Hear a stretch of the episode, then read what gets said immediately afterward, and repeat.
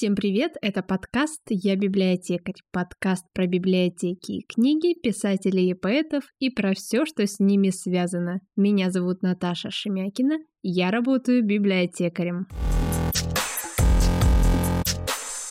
В Архангельске проходит книжный фестиваль «Белый июнь», а мы освещаем его, разговариваем с интересными людьми. Сегодня у нас в гостях доктор филологических наук, литературовед, писатель, почетный доктор Бухарестского университета, автор текста одного из тотальных диктантов, колумнист газеты «Известия», обладатель премии «Большая книга», «Ясная поляна», финалист русского букера Евгений Германович Водолазкин.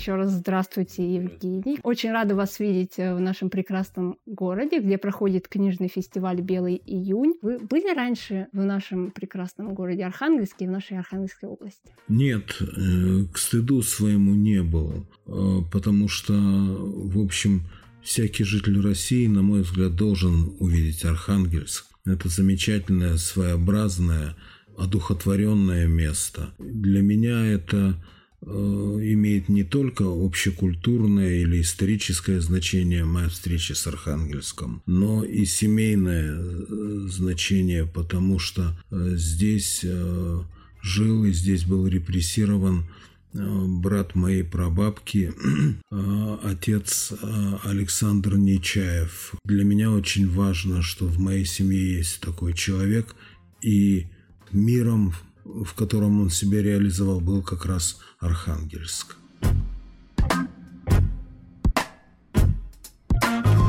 Я э, записываю такие аудиовыпуски на разные темы, но больше из них так получилось, что про русский язык. Мне стало интересно этим заниматься. Я читала, что есть такое предположение, что у филологов и лингвистов э, существует разное мнение насчет русского языка, насчет изменений в русском языке. То есть наш язык меняется, постоянно появляются какие-то заимствования, изменяются ударения в словах. Лингвисты относятся к этому спокойно. А как относятся к этому филологи? Русский язык деградирует или нет?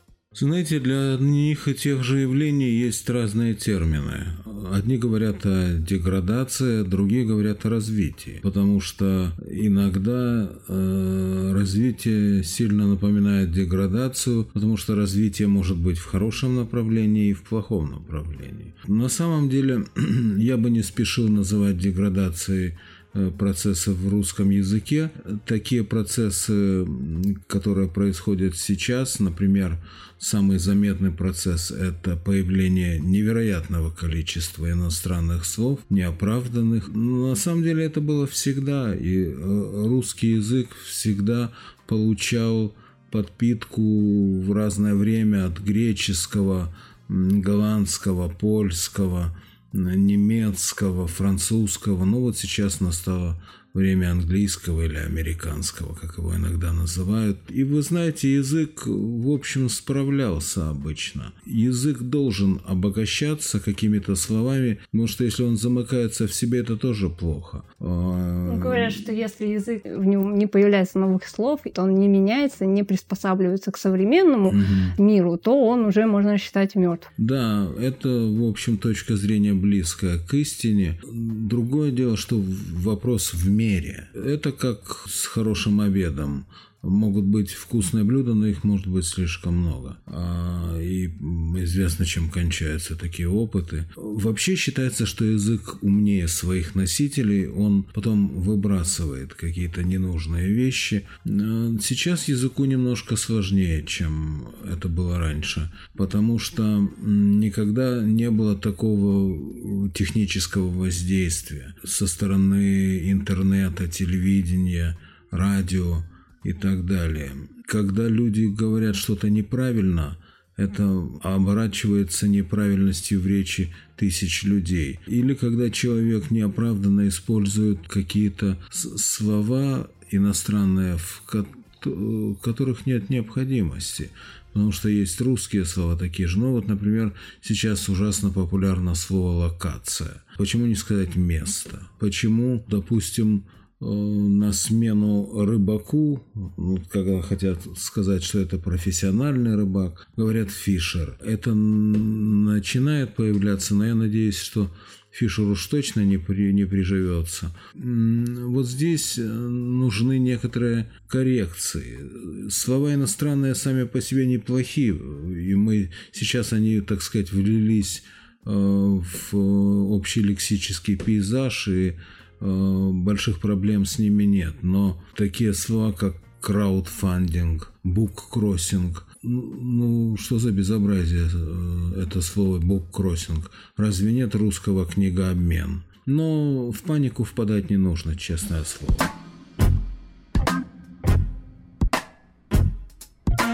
Феминитивы сейчас очень набирают популярность, типа там авторка, блогерка, ну вот какие-то mm-hmm. там еще бывают э, такие слова. Эксперт, вот и экспертка. Как вы к этим феминитивам относитесь современным? Вообще я отношусь нормально, вообще. Есть такие слова, как студентка, актриса, поэтесса, хотя заметьте, что и Ахматова, и Цветаева просили не называть их поэтессами, а назвать их поэтами. Они понимали, что есть слова, которые обозначают оба э, рода, вот оба пола, если угодно, и их ничуть не задевало, что формально это слово грамматического мужского рода. И это нормально, когда в общем возникают э, слова специально женские. Например, есть э, слова, которые только в женском роде. Используются, например, машинистка. У нас слово машинист машинист значит совсем другое. Машинистка – это человек, который на машинке набирает те или иные тексты. Это уже отжившая профессия, больше их нет, но слово было и остается. Что касается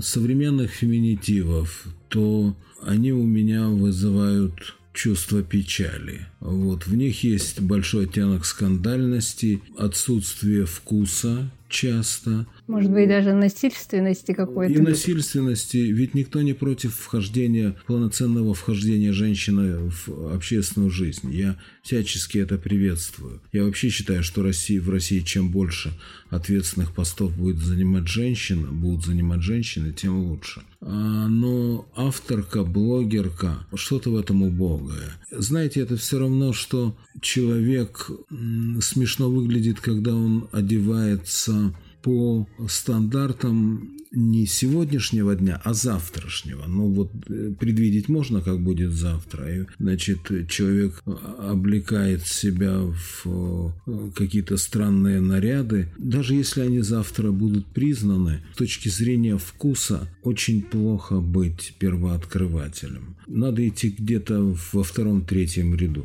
То, что сейчас творится с феминитивами, это, мне кажется, болезнь роста и язык, поскольку я говорю, говорил уже, что язык умнее своих носителей, то я думаю, он с этим тоже разберется.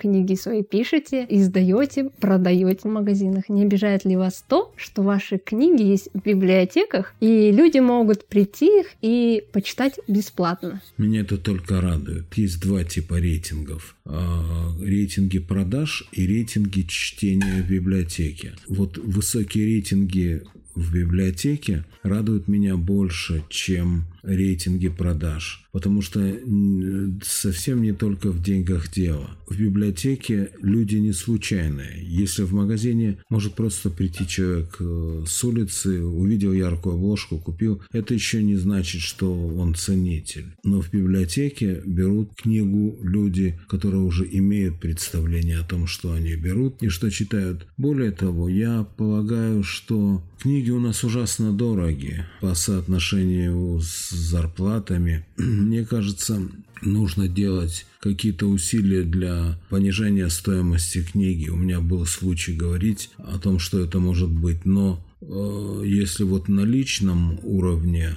что каждый может сделать. Я, например, э, полагаю, что вот где только можно, люди бы имели доступ бесплатный к моим книгам. К сожалению, издательство не может э, идти на это, потому что издательство – это коммерческая организация, а права у издательства. Но когда, допустим, Фёкла Толстая предложила мне участвовать в проекте безвозмездно «Лавр» в приложении есть такое бесплатное «Живые страницы». Mm-hmm. Там был помещен текст «Лавра». Я повторяю, я ни копейки не получил, я отказался от гонорара, что и сделало возможным этот проект. Так вот, меня только радует, что люди могут бесплатно читать, допустим, мой роман «Лавр».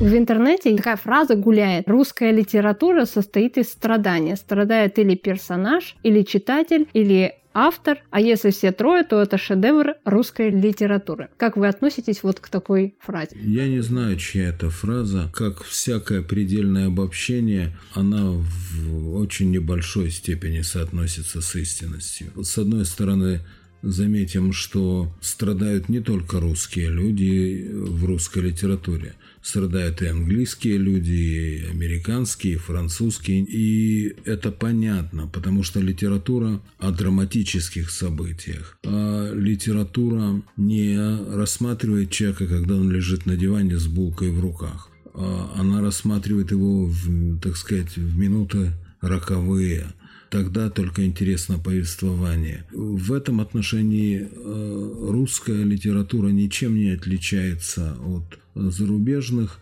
хотя, может быть, э, вот некоторые акцент на страдание есть. Страдание как повод для осмысления мира.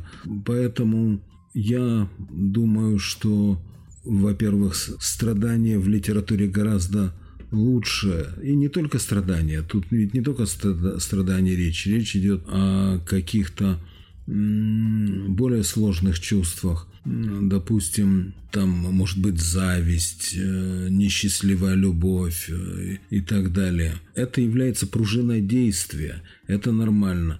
А с другой стороны, может быть, отчасти русская литература более жестко строит сюжет, но и то это проблема, в которой надо разбираться.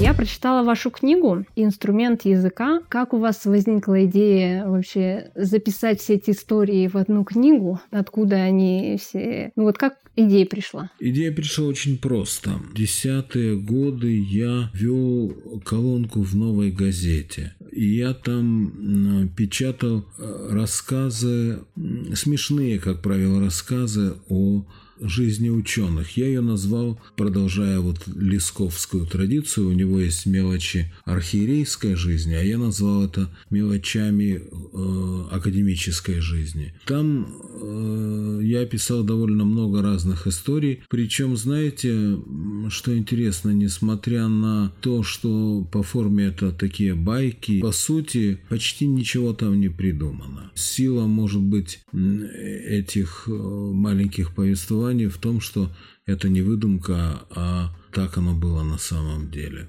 Вот у вас э, в этой книге есть история про библиотеку, про публичку. Есть такая фраза, что вам очень жаль, что она теперь называется Российская национальная библиотека или что-то такое. Почему вам не нравится современное название или почему вы хотите, чтобы ее вернули обратно? Ну, я не скажу, что я активный противник там. Я понимаю, почему это нужно. Это дает другой статус. Национальная библиотека – это главная библиотека страны, и она с этим статусом получает много преимуществ. Поэтому я не, вовсе не за то, чтобы ее непременно сейчас название ее возвращать, публичная библиотека. А если более полная, то императорская публичная библиотека. Я лишь... Э, это такой, знаете, ностальгический вздох потому что Российская национальная библиотека это звучит пафосно и как-то до сих пор я не могу привыкнуть к этому. Публичная библиотека или публичка, как ее называли, ходившие в нее люди, это теплее и как-то демократичнее. Очень многое диктуют, к сожалению, деньги. Так что пусть называется так, как ей это наиболее выгодно.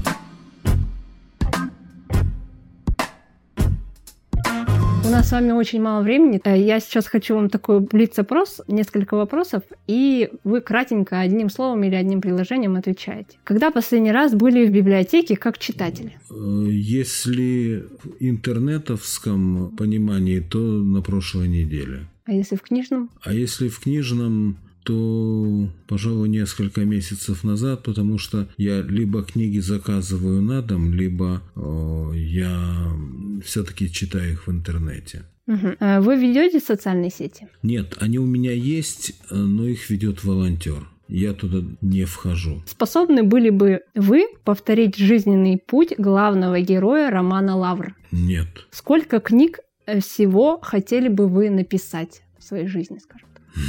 Я не ориентируюсь не на количество. А, знаете, может быть одна книга, но в которой есть все, а, если удастся такую написать. Или выяснится, что человек такую написал. Я писать собираюсь, Бог даст, до тех пор, пока мне есть что сказать.